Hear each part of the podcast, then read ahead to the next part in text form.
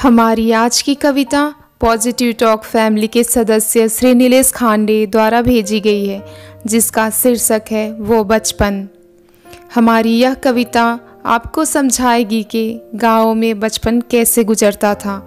अगर आप भी चाहते हैं आपकी लिखी कविता को एक आवाज़ मिले तो हमें नीचे लिखी ईमेल आईडी पर अपनी कविता और साथ में अपनी एक फ़ोटो भेज सकते हैं। दिन तो वो ही अच्छे थे, जब हम छोटे बच्चे थे। माँ के हाथ की रोटी संग बाप का डंडा भी खाते थे। मोहल्ले के संगी साथियों के संग नंगे पैर दौड़ भी लगाते थे।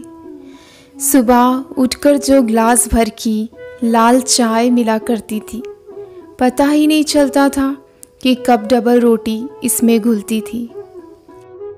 चुपचाप कोने से देखते थे कि बाबूजी कब खिसके और डर में पसीने से लथपथ भी उनकी जेब से एक सिक्का उड़ा लेते थे। घर के पटिया से बेट बनाकर बेशरम के डंडों से क्रिकेट खेला करते थे और कुछ ना मिले तो कचरे से बॉल बनाकर मार पिट्टुल भी चलते थे। कितकित्ता और फल्लीर के चौखनों में पूरे मोहल्ले के साथी इकट्ठे होते थे। तो कभी रोनटाही करने वालों को सब मिलकर धोते थे। बाद की खटिया में धूप में बैठकर ठंडा पानी से नहाना और गर्मी के दिन में नाना नानी के घर जाना। वो तालाब की मेड़ पर धूल से भूत बनकर छलांग लगाना और घंटों नहाकर लाल आँखें लिए लौट के घर आना। आने पे पिताजी का गुरेर के यूँ देखना और चुपके से कोने में ले जाकर माँ का वो खाना खिलाना। पाठशाला भी जाना होता था रोज।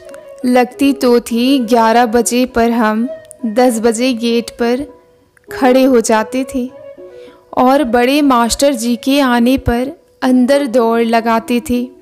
जनगण मन तो याद होता ना था, पर लबों को अच्छी तरीके से सुर में हिलाते थे। और गुरुजी के गृह कार्य को कॉपी गाय खा गई, करके टाल जाते थे। ना बड़े होने का सपना था, ना कुछ बनने की चाहत थी। बस वक्त यूँ ही कटता रहे, यही एक गुजारिश थी। पर वक्त तो आज तक कभी रुका नहीं। और हम बड़े हो गए। बड़े क्या हुए? जिम्मेदारियों में दबे हो गए। अब ना सपने हैं, ना बचपन के वो साथी है। ना कोई खेल है, ना कोई खिलौना है। बस एक हाथ पैसा है, एक हाथ जिंदगानी है। चाहे हंसकर हो, चाहे रोकर हो। अब ये ज़िंदगी तो कट ही जानी है।